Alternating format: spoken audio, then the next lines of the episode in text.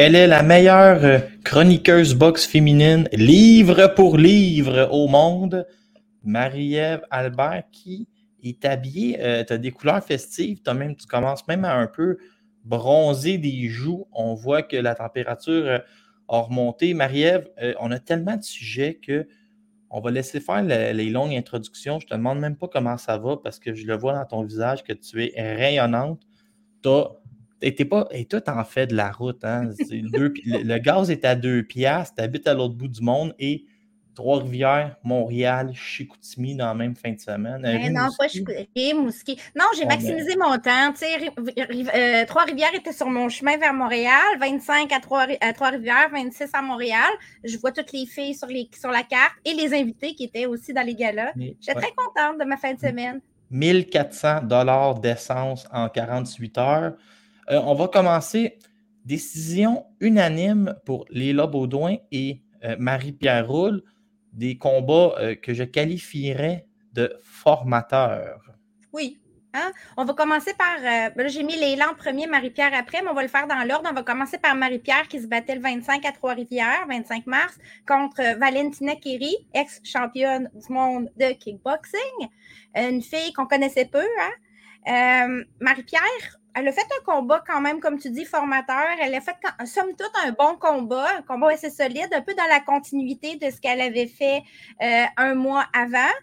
Je ne sais pas si tu as trouvé qu'elle avait encore manqué un petit peu de gaz vers la fin. Je l'ai dit sur mon podcast, là, Laurent s'écoute parler. Je dis oui, elle a encore une fois manqué de gaz, mais c'est dur de mettre trop le doigt là-dessus parce que c'était 2 combats en 30 jours. On va essayer d'être Clément, mais ma sous-question pour toi, ce sera ma seule parce qu'on a trop de dossiers, là.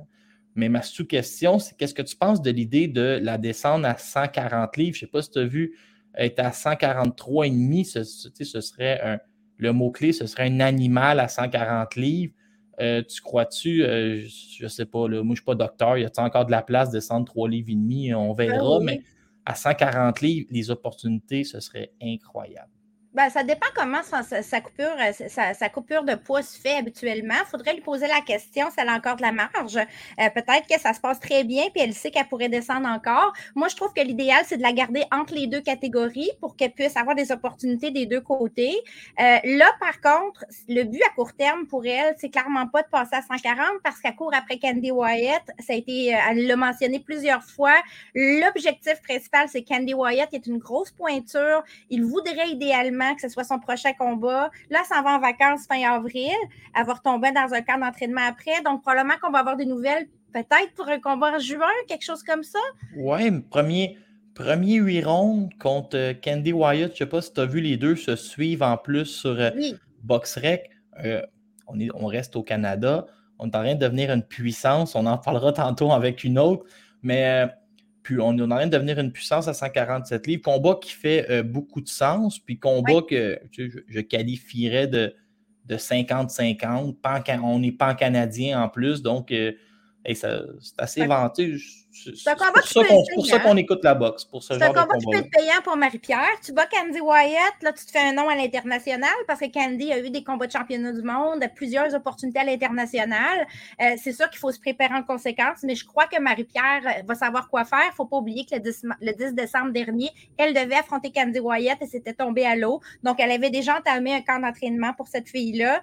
Là, on recommence à zéro. Je lui ai posé la question en conférence de presse. Je lui ai dit, on recommence à zéro. On ne peut pas se fier sur ce qu'on a fait en décembre, on est rendu ailleurs. J'ai déjà 2 combats de plus dans ma fiche. Alors, à suivre. Mais je suis très excitée de voir comment Marie-Pierre évolue en début d'année. C'est agréable. On voit on voit encore, comme on disait, de la fatigue en fin de combat, de la gestion à faire, mais je crois que ça se travaille très bien. Ouais. Du côté de Beaudoin, on avait une adversaire intrigante parce qu'elle avait perdu ses 4 premiers combats, avait juste quitté le monde de la boxe, puis elle était revenue ses chapeaux de roue avec 2 victoires, puis elle était... Je ne sais pas si on a le droit de dire ça. C'était une belle fille, c'était une belle athlète, puis elle est arrivée ici, puis Leila, elle continue, Leila, elle frappe avec autorité. J'ai adoré ce combat-là. J'ai adoré le match-up. Ça fait 2 match-ups qu'on voit pour Leila qui sont très intéressants, qui donnent un bon spectacle. On l'a vu il y a 5 semaines. On l'a vu encore en fin de semaine passée. Stéphania Franco, qu'on appelle Fanny Franco, c'est une Mexicaine que moi, je connaissais déjà. Il ne faut pas se fier à sa fiche parce qu'elle n'est pas complète sur BoxRec. Entre autres, elle a gagné par knockout il y a 1 mois à peu près de ça et c'est un combat qui n'a pas été sanctionné BoxRec. Alors, qui n'a pas passé, le test de BoxRec, mais ça reste que moi, je l'ai vu ce combat-là sur une page Facebook et je savais qu'elle frappait fort, qu'elle frappait dru, qu'elle avançait. C'est une fille de talent et Leila a su très bien quoi faire avec. Parce que j'ai trouvé que Leila n'a pas manqué de souffle, contrairement au premier combat cette année qu'elle avait eu. Les 2 derniers rounds avaient été plus difficiles. Là, on a senti vraiment que son souffle était à la bonne place, rendu après le 4e round. Je me suis dit à ce moment-là, OK, Leila, elle a vraiment en 5 semaines réussi à travailler ce petit aspect-là. Ça continue d'avancer. Elle a pris des coups quand même. Elle avait un visage plus tuméfié que son adversaire, mais il ne faut pas se fier à ça. Hein? Rappelez-vous, Beterbiev contre Brownie il n'y a pas longtemps. C'est pas parce qu'on mange des coups qu'on perd le round. Alors, oui, elle avait le visage plus tuméfié que l'adversaire. Il y a peut-être de quoi à travailler encore, peut-être essayer de prendre un petit peu moins de coups. C'est parce qu'elle a le teint clair. Elle a le teint clair, ça paraît plus, mais j'ai trouvé somme toute que c'était un bon combat. Et Stéphania Franco, qui est une 126 livres d'habitude, c'est sûr qu'il y avait une différence de poids importante aussi dans le ring. Hein. Leila devait être autour de 140 livres. Stéphania Franco était à peu près à 126 livres, elle n'avait pas eu de déshydratation. Ça paraît quand même aussi dans la gestion de l'énergie. J'aimerais la revoir, Stéphania Franco, au Québec, si on a l'opportunité. Il y a plein de possibilités. Je me demande contre qui tu veux la revoir, tu sais, si je regarde les poids. C'est ça, 126 livres, faites le calcul. C'est à peu près tout ce que je vais dire pour le moment, mais je m'attends à revoir Leila quand même aussi rapidement dans le ring, peut-être dans 2-3 mois. De toute façon, c'est 2 filles qu'on va suivre assidûment puis qui approchent. Les 2 vont approcher les combats de 8 rondes, fait que ça va être de plus en plus intéressant. Là, on va arrêter de faire à croire qu'il n'y a pas un éléphant dans la pièce. Mary Spencer, écoute, moi, je trouvais que son adversaire, Béatrice Aguilar, je trouvais que c'était parfait parce qu'elle venait de faire 4 rounds avec Delphine Person. Elle avait fait la limite avec Cameron, on la connaissait. Avec Kandi Wyatt. Oui, elle les a pas mal toutes pognées. Ouais. Et là, elle est arrivée ici je ne sais pas ce qui est arrivé à peser. Elle n'avait pas l'air... Elle n'avait pas l'air en forme. Okay? Mais on va te dire, mais c'est ça, c'est qu'est-ce que tu veux faire? Genre, la fille, elle avait les comparables, elle avait la carrière, puis elle est arrivée ici bizarre. Okay? On ne se le cachera pas. Mais là, Mary Spencer, elle a vu ça, elle a pesé dans les yeux de l'adversaire.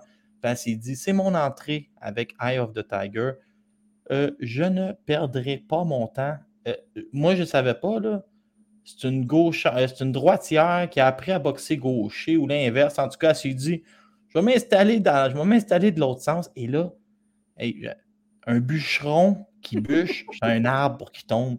Quand elle s'est mis à sortir les gauches, j'étais devant ma télévision, j'ai fait, mais voyons. Et là, mais c'est un peu ça. Tu sais, si l'autre fille n'est pas en forme, puis si l'autre fille n'est pas de ton calibre, marche dessus, tu sais, fais un statement et c'est ce qu'on avait besoin. Puis là, Spencer, elle le fait. Donc, je ne sais pas si tu veux rajouter sur ce combat-là, mais ce qui est intriguant, on va y aller tout de suite. Là. Ça a duré 23 secondes. Tout le monde, allez voir le combat. Ce qui est intriguant, c'est que ce matin, Camille et Stéphane, ils ne perdent pas son temps et ils disent « On a un contrat en main.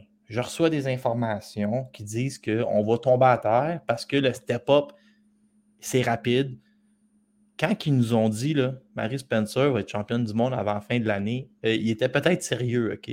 Je veux t'entendre sur la suite. Je veux t'entendre sur les possibilités. C'est qui l'adversaire? Qu'est-ce qui va arriver? Quelle catégorie de poids? Je te laisse aller, mais ramasse tout ça dans une réponse. Tu sais comment je suis une grande fan de Mary Spencer en plus. Hein? Ça fait depuis les amateurs que je suis Mary Spencer. Sa carrière, dans ma tête, c'est une force de la nature. Et Mary Spencer, dans le fond, Mary Spencer, ce qu'elle nous disait après l'entrevue, après le combat, c'est un petit peu ça. Elle disait pourquoi, les jeunes disaient pourquoi tu as décidé de passer pro à 36 ans, puis tout ça. Elle dit je regardais là, des championnes dans différentes catégories, puis bien des filles, puis je me disais mon Dieu, c'est bien plus faible chez les pros que chez les amateurs, où on est habitué d'être toujours au top avec les meilleurs. Fait qu'elle dit je vais m'essayer, moi, aller chercher ça, une ceinture. C'est un petit peu, elle l'a dit autrement, mais c'est ça que ça voulait dire.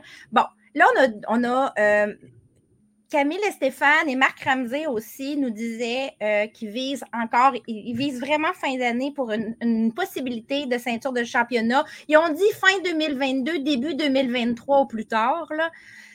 Il ne faut pas oublier que Mary Spencer, présentement, se bat chez les 147 livres, est capable de faire le 154 livres. C'est deux catégories où il n'y a pas beaucoup d'adversaires et dans les adversaires qu'il y a, elles ne sont pas toutes de qualité. Donc, de calibre Mary Spencer. Mais j'ai envie de te dire qu'il y a une catégorie où il n'y a pas beaucoup de championnes parce que McCaskill bloque les quatre ceintures. D'un côté, tu as McCaskill en 147 livres qui a 6 ceintures. Elle a toutes. Toutes les ceintures. D'un autre côté, tu as 4 championnes différentes en 154 livres, dont 3 championnes très récentes, qui n'ont pas l'habitude d'avoir des ceintures. Et 4 qui ont... Mais moi, je vais te le dire, là, parce que là, je te vois, je pense, on dirait que tu ne voudras pas le dire. 4 championnes qui n'ont pas d'intérêt à affronter Mary Spencer. Exactement. Donc on sait, puis Camille, il sait pareil comme nous autres, il va falloir... Tu sais, c'est un peu comme Arslan Bek Makhmoudov. Il n'y a pas personne qui va l'affronter, sauf si tu lui tords pas un bras dans le dos. Fait que là, on est en mode tordre des bras dans le dos à 154 livres ou à 147 livres. Il y a deux façons de le faire. Obligatoire, il y a deux façons de le faire. Il y a des pliés, beaucoup d'argent. Tu vas être capable de te payer quelqu'un dans le top 5 ou top 6 qui va faire comme hey, moi, j'ai jamais eu peur de personne. C'est ma mentalité comme ça. Je vais prendre le chèque, je vais y aller. Mais une fois rendue championne, les filles, ils ne prennent pas juste l'argent, ils prennent les opportunités. C'est comme ça, la boxe, c'est ce que tu veux. Il n'y a personne, et là, écoute-moi bien, il n'y a personne qui va affronter Mary Spencer s'il n'y a pas un appel d'offres, puis si tu ne perds pas ta ceinture. Puis je vais même te surprendre. Moi, je vais te faire une prédiction. Il y a une fille qui va être obligée d'affronter Mary Spencer, qui va lui envoyer la ceinture par la poste, puis qui va se prendre un combat de championnat à côté. Il n'y a personne qui va aller se sacrer la tête là, à part qui sait que Clarisse Shields, un jour, si elle veut ramasser toutes les ceintures de Spencer puis se faire une grosse collection. Là. Mais je vois pas quelqu'un d'assez fou pour aller, assez folle, pour aller là sans raison. C'est un danger public parce que Mary Spencer, non seulement c'est une boxeuse technique, mais on a vu qu'elle avait de la puissance. Béatrice Aguilar, c'est pas quelqu'un qui s'était fait stopper facilement. Tu l'as dit, Pearson l'a stoppé après 4 rounds. Marie l'a stoppé après 23 secondes. Oui. Peut-être que la shape n'était pas la même, mais le menton, lui, est peut-être le même. Faut pas oublier qu'être en shape, c'est une chose, mais être capable de manger des coups, c'est une autre affaire. Des fois, ça suit, mais pas toujours. Mais là, elle a tout frappé ce qui bougeait du côté gauche, menton. Effectivement, je crois que Mary et Eye of the Tiger et toute l'équipe autour de Mary vont devoir viser probablement une place d'aspirante obligatoire, mais ça peut se faire vraiment rapidement. Il y a des places de libre. Hein? Je regardais chez 154 livres, exemple, Anna Rankin, son aspirante numéro 1, c'est Marie-Ève Dicaire. Ils l'ont juste demandé puis ça a marché. Marie-Ève Dicaire n'a pas d'aspirante numéro 1. Tu sais, moi, je te le dis, ça pourrait être, encore, je vais me répéter, mais ça pourrait être ce genre de patente-là qui va arriver, tu sais, Spencer qui se ramasse numéro 1 à Dicaire, Dicaire qui lâche son titre, s'en va sur Rankin parce qu'il est numéro 1. Il pourrait avoir un jeu de domino terrible. Ça peut devenir très excitant rapidement. On sait que les promoteurs ici, respectifs de Marie-Ève et de Mary, ont commencé à se tirer un peu, à s'écœurer un petit peu ces réseaux sociaux. Bon, ça reste poli pour l'instant quand même. On a Yvon Michel qui dit d'un côté, quand Marie Spencer aura 2, 3, 4, 5, 6 défenses de titre, elle pourra cogner la porte de Marie-Ève Dicaire. Entre toi et moi, on le sait que c'est pas tout à fait comme ça que ça marche parce que si elle devient son aspirante obligatoire, il y aura des décisions qui devront être prises. Je vais te citer, c'est de bonne guerre. Mm-hmm. C'est de bonne guerre de répondre ça. Tu sais, lui, c'est de bonne guerre. Moi, je trouve ça excitant de voir des affaires comme ça. Je suis très contente que ça se passe ici, au Québec, entre deux promoteurs du Québec. D'un autre côté, tu as Camille et Stéphane qui, lui, va dire « Non, non, non, on a notre Mike Tyson chez Eye of the... au féminin. Il n'y a pas une femme qui fait des knockouts comme Mary Spencer dans toute la boxe féminine. Elle va être championne d'ici la fin de l'année. » Puis tu as Yvon Michel de l'autre côté qui dit « Wow, les moteurs! » Et moi, je trouve ça excitant et c'est de bonne guerre, comme tu dis. Tu as tout à fait raison. Il y en a qui sont scandalisés de tout ça, que ça se parle de même, puis ah, Mary Spencer, regardez l'affiche, puis tout ça. Attendez, là. L'affiche de Mary Spencer, ses trois premiers adversaires, Mary Spencer était boxeuse indépendante. Ça veut dire qu'elle ramassait un peu ce qu'elle trouvait pour pouvoir commencer sa carrière pro. C'est comme ça que ça marche. On l'a vu amplement. On le voit encore, pas juste chez les femmes. Maintenant, tout de suite, avec Eye of the Tiger, on lui amène une fille qui peut produire des comparables. Ça ne sera plus pareil pour Mary. Marie-Ève, je vais donner mon opinion là-dessus. Oui, ses trois premiers adversaires avaient une fiche combinée de 5-35, mais c'est comme ça. La boxe féminine, il ne faut pas que tu regardes ça comme la boxe masculine. Je dis oui, c'est le même sport, mais ce n'est pas les mêmes balises. Regarde Cynthia Lozano, elle avait des adversaires tout croche. Elle s'est ramassée ici en championnat du monde. Fait que moi, si je suis le gérant, je vais donner, moi, j'aime Martine Vaillard-Bisson d'amour. J'y ai déjà dit. Prends l'avion, va vivre un an en Bolivie sur Airbnb, puis reviens avec 8 victoires. Ils vont te classer numéro 3 sur BoxRec. C'est un peu... les classements, c'est comme ça. Cynthia Lozano, elle n'avait rien du tout sur sa fiche. Elle s'est ramassée en combat de championnat du monde contre Marie-Ève Dicaire. Je me rappelle, Lina Tejada, elle avait 9 victoires contre des filles qui n'avaient jamais boxé une fille avec une victoire.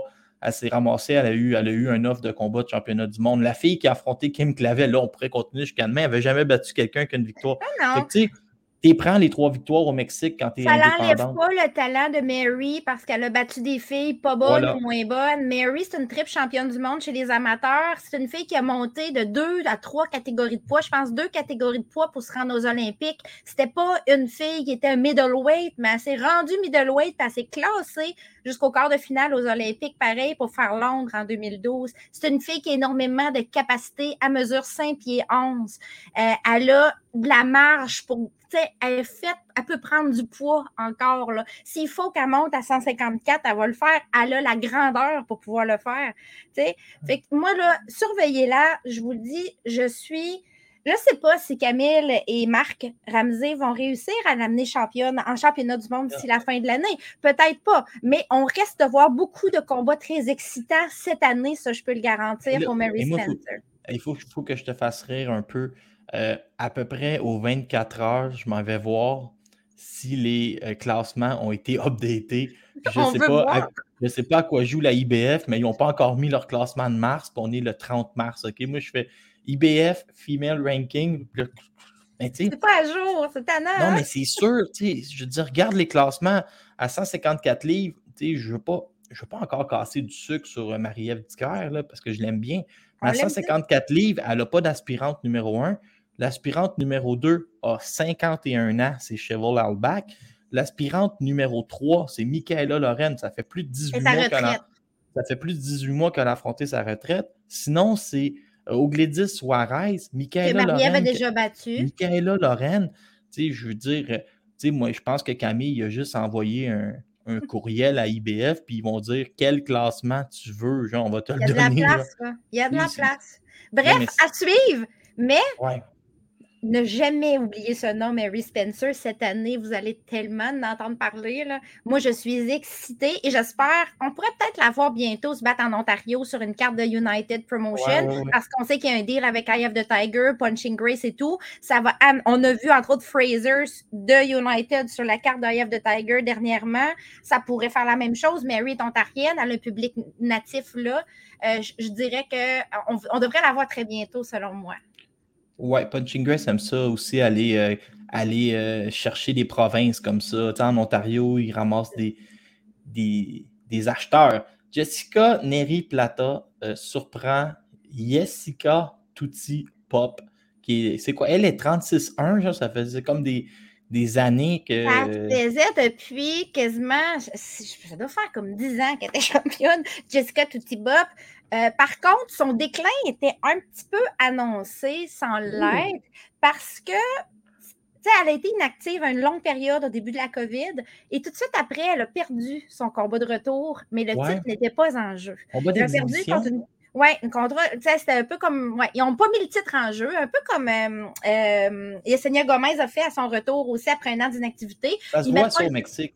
Oui, bien c'est ça. Là, c'était en Argentine, mais dans le fond, Tutibop avait perdu son combat de retour puis elle avait pris une fille vraiment plus faible qu'elle pour son autre combat. Une fille qui avait une fiche, une belle fiche, mais à la Cynthia Lozano et à la Mariela Rivera Valverde.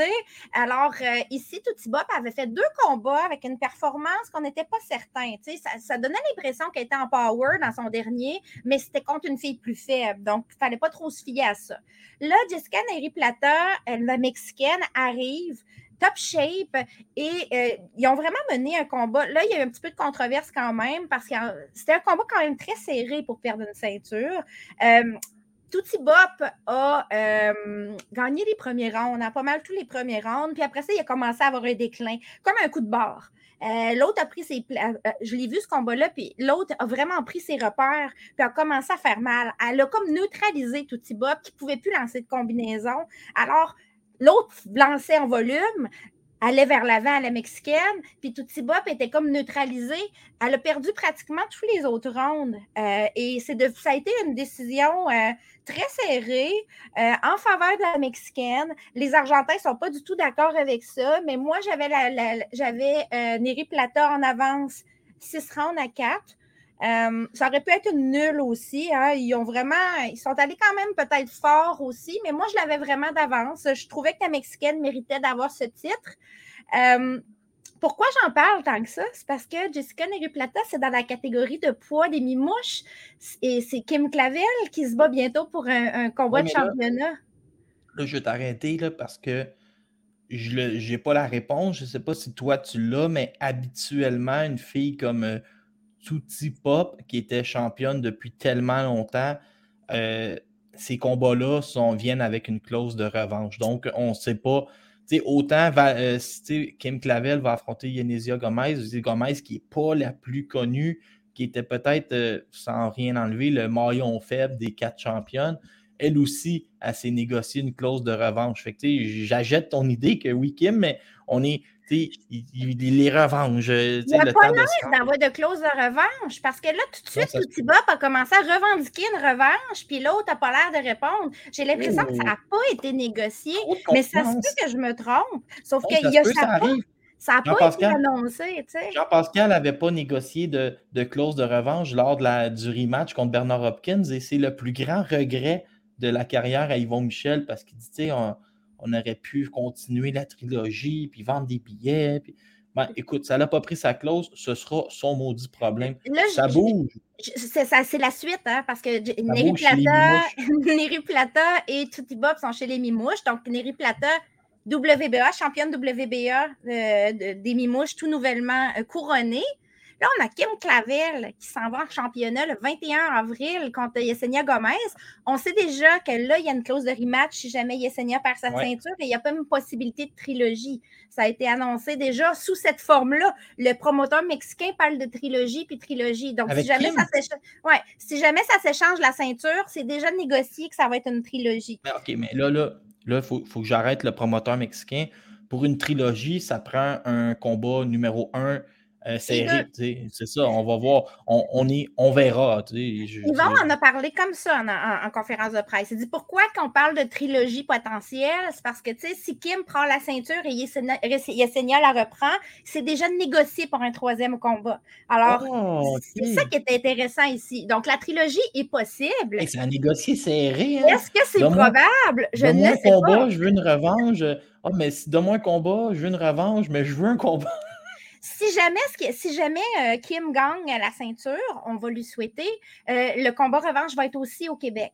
tous les combats sont négociés pour être à Montréal ou au Québec, quelque part au Québec.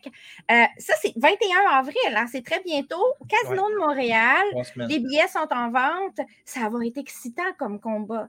On a vu, j'ai assisté à la conférence de presse de Kim et Yesenia, qui sont toutes les deux très respectueuses l'une envers l'autre. On sent ici qu'il n'y aura pas d'arrogance.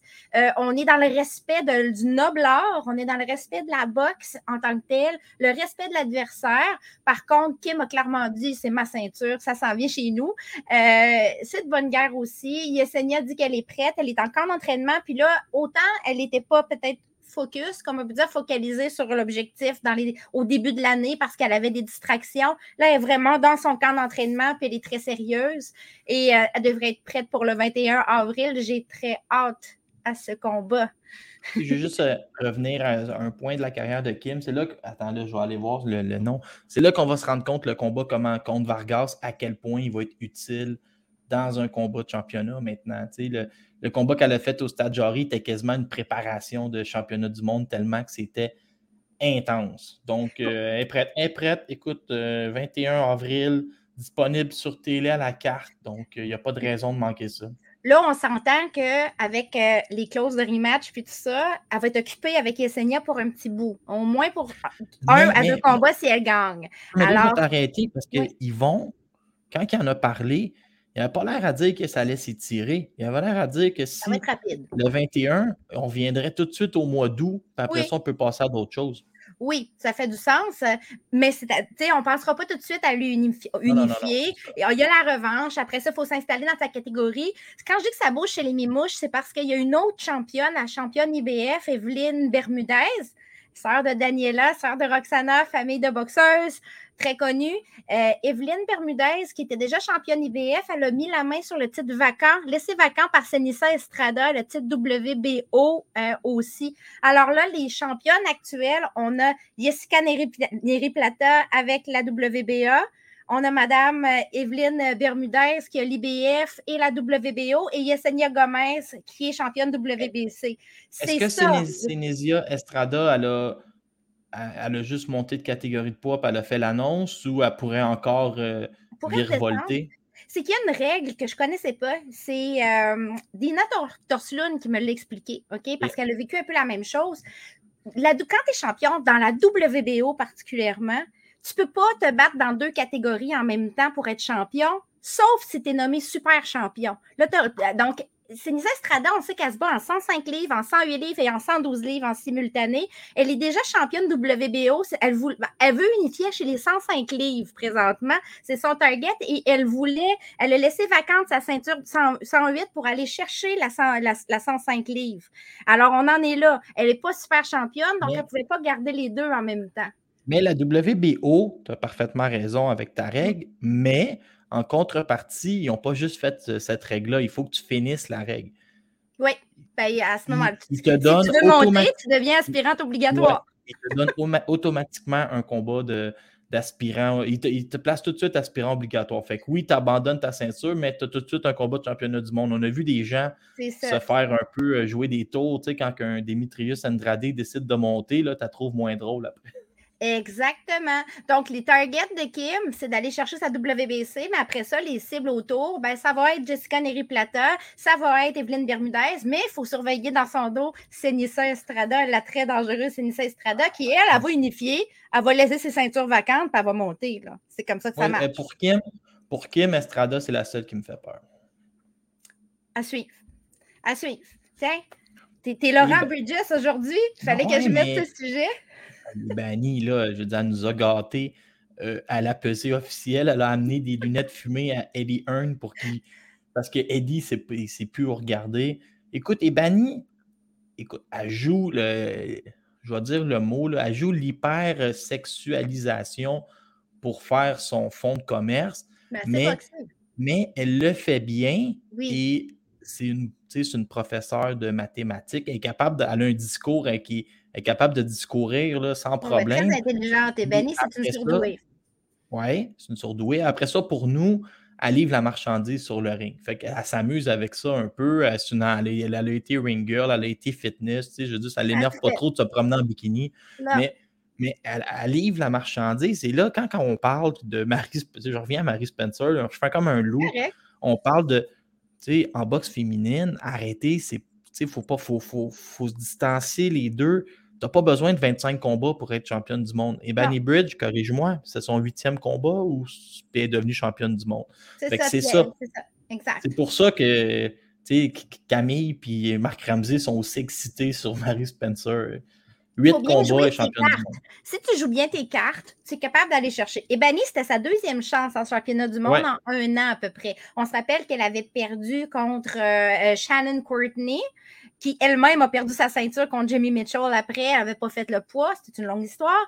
Ebanie s'est battue entre-temps après ça contre des filles comme Maëlys Gangloff, s'est battue contre Bec Connolly et est allée chercher ce combat de championne-ci contre Cecilia Roman, qui était la championne en titre depuis quand même plusieurs années.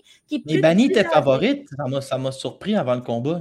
C'est parce que ça dépendait sur quel site on regardait, mais c'était 2 boxeuses différentes. Ebanie, elle a ses défauts. Hein. Elle a de la misère à boxer reculons un petit peu plus, mais elle avance puis elle a de la frappe. Elle prend de l'espace dans le ring. Hein. Elle est costaude avec sa réhydratation. Là, elle est quand même massive.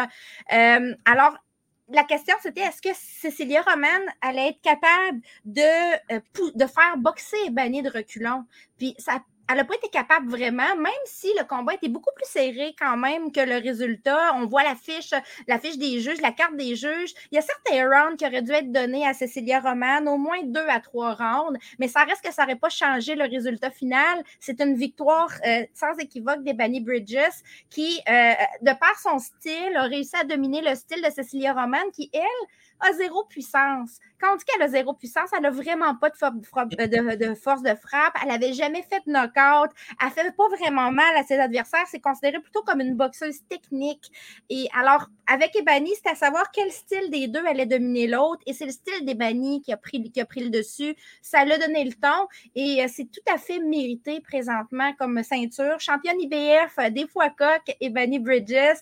Ah, là, elle a tout en main pour faire vraiment tout ce qu'elle veut, là. Tu sais, c'est ça. Elle est drôle, tu sais, sur Twitter, un matin, elle dit « Ah, j'ai assez hâte d'avoir ma ceinture parce que je vais faire le tour du monde pour la montrer aux gens. Je commence par quelle ville? » Ben, moi, j'ai marqué Montréal, fait que je sais pas. Probablement qu'elle va venir à Montréal, tu sais, je l'ai écrit. Il faudrait qu'elle vienne, faire son petit tour, mais peut-être qu'on va la voir boxer en Amérique. Hein. De plus en plus, Matchroom fait des shows aux États-Unis. Ils sont en expansion beaucoup. Alors, à suivre. Mais je suis très contente pour Ebanie. Je trouve pas que c'est volé. Hein. Ça n'a pas du tout été volé. Elle a gagné sa place et elle a gagné sa ceinture. Elle livre la marchandise dans un ring. Oui, vraiment, c'est très bien se battre. Là, je t'excitais un peu. Si... On a parlé de plusieurs boxeuses canadiennes tantôt, mais on a littéralement une prodige dans la région de Shawinigan. Corrige-moi si je me trompe, là, mais je me trompe jamais, fait que ça n'arrivera pas. Elle a terminé 5e aux derniers Jeux olympiques. Oui. Là, je crois que c'est ce soir ou demain, dépendamment... Demain, dépendamment, non, mais pour les gens qui vont nous écouter demain. Jeudi, le 31 mars. Et là, Tamara Thibault va se battre en combat pour la médaille d'or aux continentaux. Ouais. Ça donne des points pour un éventuel classement pour un combat, les combats qu'on appelle les mondiaux. Tamara Thibault, pour vous donner une idée, ça sent la médaille aux prochains Jeux olympiques, puis littéralement, elle peut faire ce qu'elle veut. Tu sais, si elle décide qu'elle veut être championne du monde en boxe pro, elle le sera. Si elle décide qu'elle veut une médaille d'or aux prochains Jeux olympiques, ça va être dur de l'arrêter. Peut-être la digne successeur d'Ariane Fortin. Écoute, Tamara Thibault, déjà en partant, elle a un physique, là, 6 pieds. Gauchère. On peut jouer dans la Ligue canadienne. Hey, c'est quelqu'un, là. Moi, je suis à côté d'elle, j'ai l'air mini-mini, là. 6 pieds gauchère, c'est un don, ça. Être grand et être gaucher en boxe, là, ça peut t'amener plein de possibilités. C'est déjà difficile pour l'adversaire en partant. Une constitution physique aussi imposante, gauchère. Là, elle est en finale, c'est ça, jeudi 31 mars. Elle va avoir l'or ou l'argent à Guayaquil, en Équateur. C'est les championnats continentaux. Après ça, elle s'en va au championnat du monde à Istanbul, quelque part en mai, si je ne me trompe pas, début mai du 6 mai au 21 mai, je crois. Je ne suis pas certaine des dates, mais elle s'en va au championnat du monde. On se rappelle qu'il n'y a pas eu de championnat du monde l'année passée chez les femmes. C'était une année olympique et à cause de la COVID, par après, ça a tellement monté en pic à l'automne que les championnats du monde ont été reportés. Alors, c'est des championnats du monde qui n'ont pas eu l'année passée qui vont avoir lieu à Istanbul. Espoir de médaille, clairement. Elle a battu, entre autres, Naomi Graham, si je ne me trompe pas, l'Américaine, pour se rendre en finale ici à Guayaquil. Une fille surdouée aussi. On parlait d'Ebanie Bridges qui est surdouée. Tamara Thibault est aussi une fille très, très, très brillante en dehors du ring. Une fille articulée qui parle plusieurs langues. Une fois, Beterbiev allait affronter un boxeur allemand. Là, le nom m'échappe. Puis là, j'ai juste fait sur mon Facebook, y a-t-il quelqu'un qui parle allemand dans la place? Puis il y a quelqu'un qui m'a répondu, demande à Tamara Thibault, elle parle quasiment toutes les langues. Puis oui, elle était bonne en allemand. Tu sais, c'est quelqu'un qui apprend plusieurs langues présentement. Son père a joué dans la CFL. C'est comme tu as dit, probablement l'athlète parfaite. 5 pieds 11. Je devrais avoir Tamara Thibault en entrevue sous peu, après les championnats du monde. Je vais la laisser faire ce qu'elle a à faire, finir les championnats continentaux, aller aux championnats du monde. Mais c'est déjà prévu entre nous que je puisse la recevoir parce que je veux vraiment la faire connaître. C'est triste d'une certaine manière que les boxeuses amateurs n'aient pas beaucoup d'exposure. On en entend parler quand il y a une grosse compétition. Ouais, mais je trouve qu'il y a des sites qui font bien le travail, comme oui. Radio-Canada Sport, puis ils font très bien le travail, comme oui. Toi, tu essaies de le faire là. Moi, Thibault, je l'avais déjà présenté, mais tu as raison, mais c'est un peu comme la malchance du sport amateur versus le sport professionnel. C'est une injustice qu'on ne pourra pas corriger, nous deux, aujourd'hui. Et Tamara Thibault, on ne sait pas si un jour elle va passer pro, peut-être que ce n'est pas du tout dans son plan, oui, mais peu importe ce qu'elle veut, elle va pouvoir l'obtenir parce qu'elle a tout ce qu'il faut en main. Alors, à suivre. Il y a une autre fille aussi qui va être en combat en finale. Oui, Scarlett Delgado, l'Ontarienne, elle aussi est en finale, probablement demain aussi, si je me trompe pas. 48 ou 52, je pense. 48. Une superbe boxeuse aussi, Scarlett Delgado, vraiment intéressante à suivre. Elle aussi sur Instagram, si vous voulez en savoir un peu plus, c'est une fille à suivre. C'est pour l'équipe nationale pour les prochaines années. Elle a eu son spot. Il y a plusieurs autres filles qui sont là, mais les deux présentement que je sais qui sont en finale, donc argent ou bronze, c'est Scarlett Delgado et Tamara Thibault. Alors, by the way, ceux qui veulent vraiment suivre ça, ces championnats-là présentement, Boxing Canada publie en story sur Instagram le stream à chaque combat, pour chaque combat. Donc, vous pouvez cliquer là-dessus et avoir accès à un stream pour voir les combats. Si ça vous intéresse, c'est quand même au moins une place pour l'avoir. Dans la totale légalité. Hey! Sophie Alisch, mais là, je vais te le dire, je ne sais même pas c'est qui. Fait que écoute, je vais me taire et te laisser parler. Sophie Alisch, boxeuse allemande très jeune, OK, 20 ans seulement. Elle est signée chez Wasserman, donc avec un partenariat avec Probellum, bien sûr, parce qu'un peu comme Yvon Michel, Wasserman, ils sont avec Probellum aussi. Pourquoi je parle de Sophie Alisch? C'est parce que c'est une star vraiment in the making. Okay. C'est une prospect incroyable chez les plumes, chez les 126 livres. Elle est jeune et elle est vraiment bourrée de talent. C'est du talent brut, mais elle a aussi une personnalité un peu, je dis tout le temps un peu à la Kim, une personnalité attachante, intéressante. Le public l'aime beaucoup, terriblement suivie sur les réseaux sociaux. Mais elle revient d'une longue période. Une longue période d'inactivité, donc on en a peu entendu parler. Elle a une activité pour plusieurs raisons que je ne nommerai pas ici. Comment on peut avoir une longue inactivité à 20 ans? Écoute, elle est quand même 17 combats professionnels de fait. Okay. Alors, c'est ça. Elle a eu... La dernière fois qu'elle a boxé, c'était, si je ne me trompe pas, en 2020 contre Edina Kiss. Elle avait vraiment... On est à quel poids ici? On est chez les 126 livres. Le poids... de ton amie Martine chez Les Plumes. Ouais, Martine va la battre facilement. S'ils font un téléphone, ils vont se faire jouer un tour. Puis, c'est ça. Elle devait se battre pour son grand retour contre Amel Lanoir, la française, qui est quand même une boxeuse qui est de calibre. Amel Lanoir, chez les Plumes, c'est une jeune française qui est aussi en montée. J'ai pris ce combat, j'ai trouvé Sophie Alisch vraiment spectaculaire, de A à Z. J'ai trouvé Sophie Alisch féroce, avec des coups incisifs, de la puissance. J'ai trouvé qu'elle faisait tout bien, contrairement à son dernier combat il y a 18 mois où elle avait fait tout mal. Elle avait fait tout mal, mais l'inexpérience, la jeunesse, des fois tu traînes des blessures, etc. Là, on a vraiment vu qu'en gym, elle a progressé énormément et on n'a plus la même fille. Et cette fille-là va être terriblement dangereuse dans la catégorie. Elle aussi, je vais la voir en entrevue sous peu.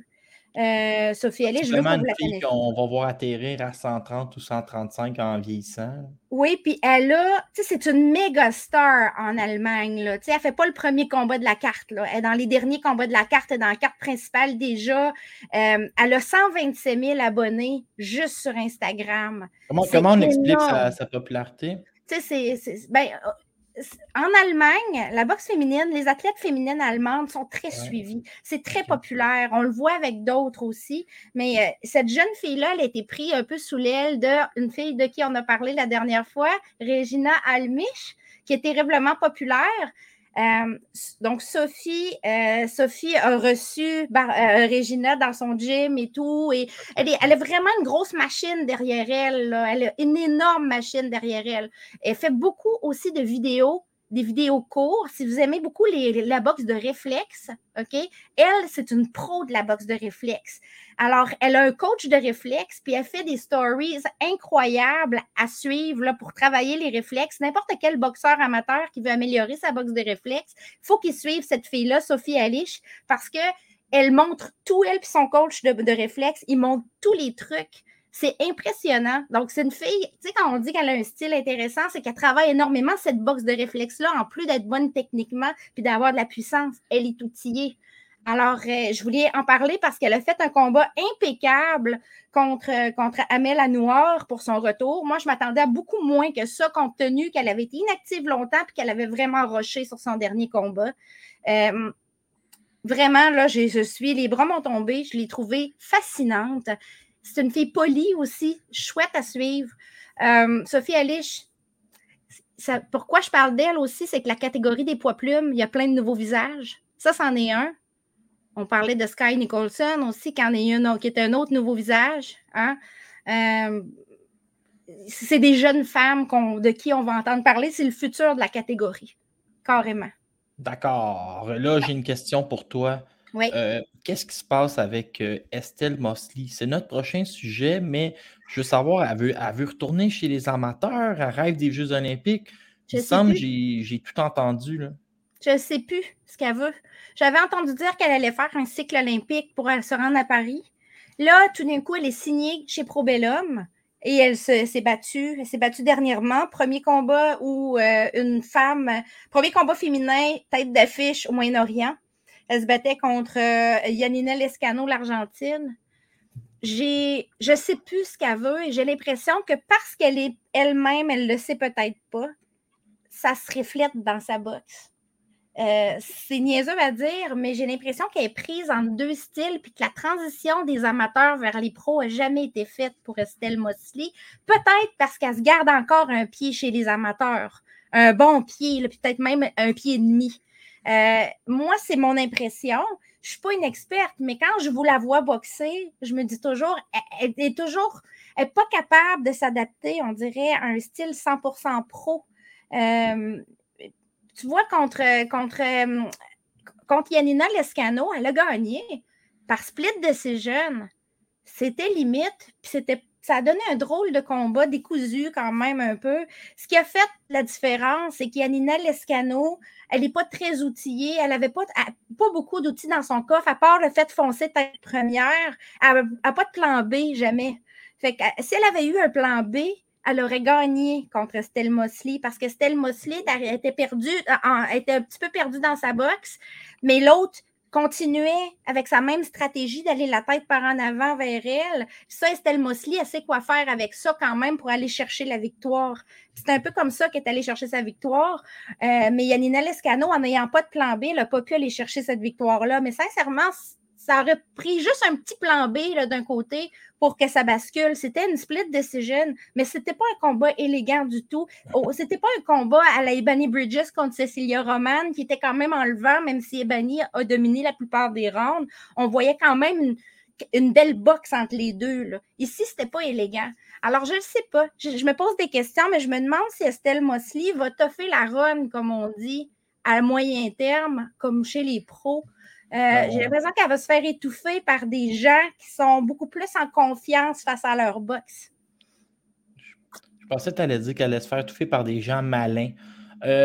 Dans les derniers podcasts, tu as souvent parlé de Sandy Ryan. Et, tu sais, je dis, moi, je regardais ça. Là, à chaque début de fin de semaine, je regarde les combats à surveiller. Puis là, je vois Erica Anabella Farías, que j'ai vu dans les classements longtemps. Bien classé, 1, 2, 3, qui a une tonne de combats. Puis là, je me dis, OK, c'est beau de vouloir monter 2 marches à la fois, mais si tu essaies d'en monter 4, tu vas tomber en bas de l'escalier. Puis c'est ça qui est arrivé à Sandy Ryan.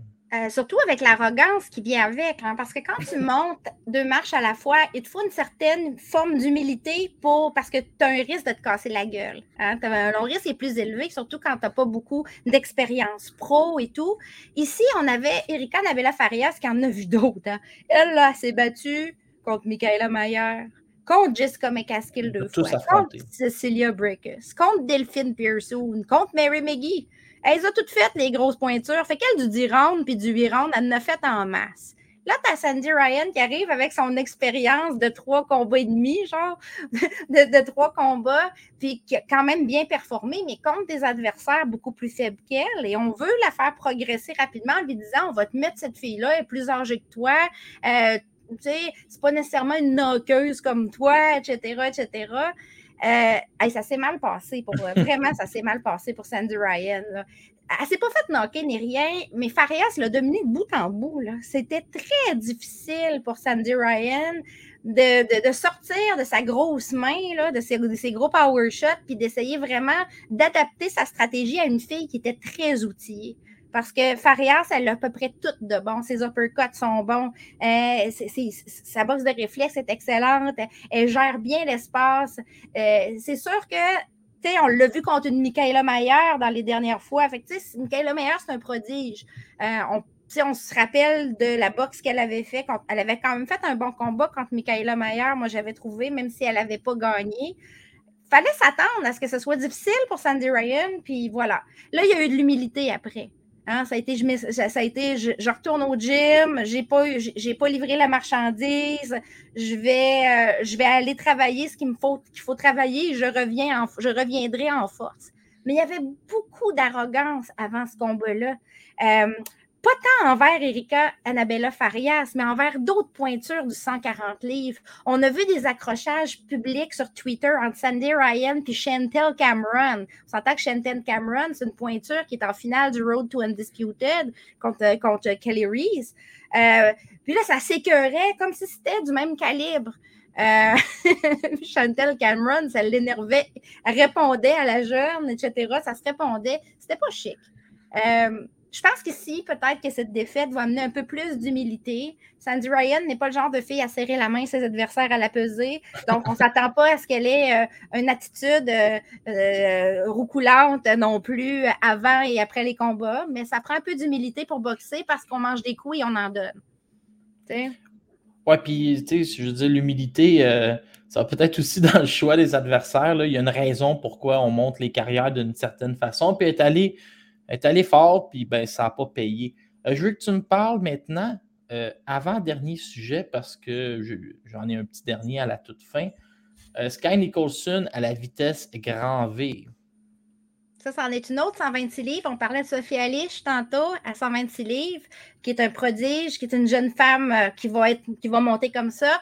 Sky Nicolson, c'est la signature de Matchroom chez les 126 livres aussi, l'Australienne. Et ils l'ont fait, elle a déjà 2 combats en 1 mois. Ils ont fait son début pro, puis ils ont fait tout de suite un deuxième combat qui a eu lieu le week-end passé. 2 victoires par décision unanime. Et pourquoi je dis à la vitesse grand V, c'est qu'il y a des rumeurs qui courent qu'elle sera l'adversaire de Bree Alling au Madison Square Garden le 30 avril prochain en sous-carte de Serrano-Taylor.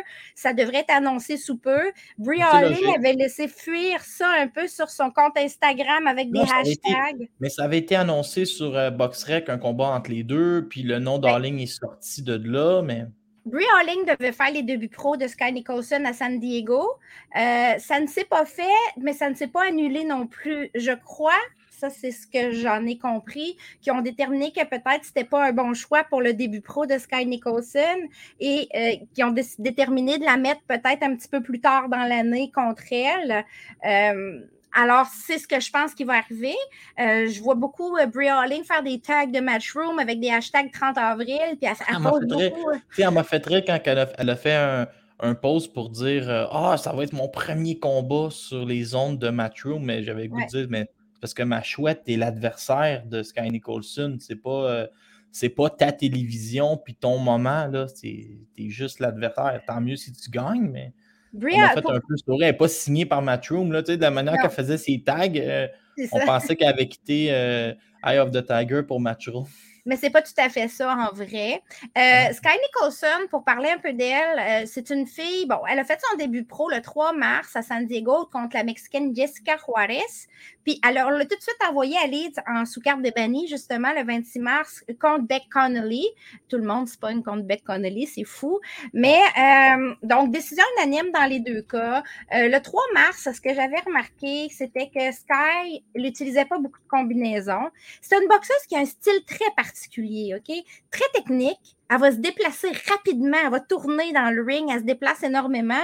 Difficile à atteindre à cause de ça. Il faut vraiment la pogner dans un coin, il faut couper le ring pour l'attraper un peu.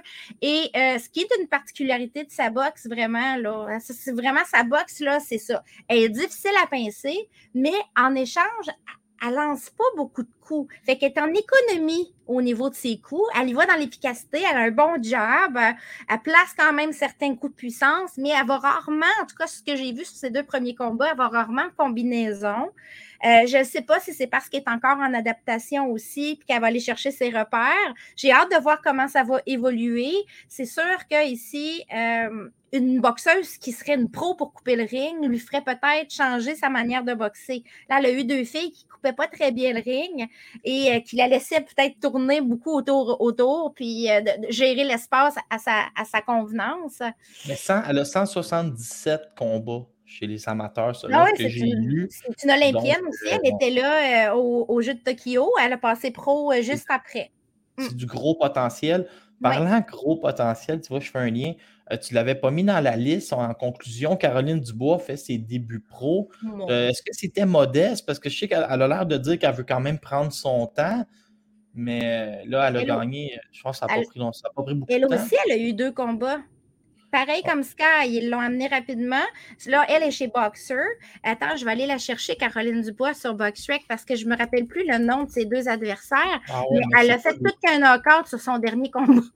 Oui, j'ai vu qu'elle avait gagné rapidement. Elle était quand même sur une grosse carte. On sont en train de la montrer. Elle a fait son début pro contre Vaida Maciokaite en sous-carte de Clarissa Shields. OK, ça, c'était au mois de février. Mais là, elle s'est battue dernièrement contre Martina Orges, qui est je crois que c'est une fille de Hongrie, peut-être, je pourrais te dire ça. Oui, une Hongroise. Et là, ça a été très difficile. Pour la Hongroise. On a vu une Caroline Dubois très, très, très puissante. Elle, Caroline Dubois, elle est chez... elle est quand même... Elle a une carrure, hein? C'est comme une petite maigrichonne dans un ring. Elle, quand elle réhydrate, elle est massive. C'est vraiment quelqu'un qui prend de la... Chez les légers, c'est une 135 livres, mais c'est parce qu'elle ne fait pas 135 livres dans le ring, là. Tu la vois aller, puis elle probablement 10 livres au-dessus, là, facile, puis elle est large, puis elle prend l'espace, puis elle est en confiance, elle frappe fort. Elle a de la frappe. Elle a vraiment de la force de frappe, la puissance dans ses points, là. J'avais aimé son début pro. Là, j'ai aimé son knock-out. Son début pro avait été sur une décision unanime. Vaida Maciokaite, c'est une routière, mais pas facile à knocker. elle a quand même, elle perd souvent, mais elle ne se fait pas knocker facilement. C'est exactement ce qu'on a vu pour son début pro. Mais ici, là, c'était un knockout spectaculaire. Vous pouvez aller le voir sur le site Instagram de Boxer, B-O-X-X-E-R, le promoteur. Il y a un clip, puis même Caroline Dubois aussi l'a partagé, il y a un clip du knockout, là, puis c'est très, très intense. La fille tombe d'un corps, mes amis, là, c'est comme une pâte molle, puis en tout cas, ça avait l'air de faire mal. Là, le podcast est fini, mais je veux juste te dire quelque chose. La prochaine fois qu'on va se parler, Kim Clavel va être championne du monde. Hey, moi, je vais aller voir ça, ce combat-là. C'est sûr que je me déplace. Partout, toi. Ah, c'est sûr, je me déplace. Écoute, je veux assister à cet événement. Puis, juste pour avant, là, juste 2 secondes, je veux dire qu'est-ce qu'il faut surveiller parce qu'il y a des petits combats très intéressants à surveiller dans les prochains jours. J'ai une petite liste mini-mini, là. Oui, en rafale, Savannah Marshall est contre Fumki Hermans en fin de semaine, c'est-à-dire le 2 avril, pardon. On a aussi le 2 avril, Isis Vargas contre Yamilette Mercado. Un petit peu plus tard, la semaine prochaine, on va avoir Dina Torsloon contre Niorkis Carreño. Puis on va avoir aussi en avril Nina Menke contre Sarah Mafoud. Bien sûr, hein, on va se reparler aussi. Effectivement, on va se reparler probablement quand Kim va être championne, si on va lui souhaiter, mais peut-être aussi qu'on va avoir Amanda Serrano ou Cathy Taylor qui va être championne 30 avril dans ces eaux-là. Ça se peut. Donc, ça suit. Là. Ça va être sur Matchroom. Il ne faut pas manquer ça. Il ne faut pas manquer tout ce qui va venir autour de ce gros combat-là en avril. Et aussi, il va y avoir Mikaela Mayer contre Jennifer Anne, sous peu. En avril aussi, et les débuts pro de Jeannie Fuchs en sous-carte de Mikaela Mayer, une autre Olympienne qui a décidé de faire le grand saut. On en avait déjà parlé. C'est en avril que ça se passe. On est débordés. Oui! Et sur ce, à la prochaine. À la prochaine. Bye!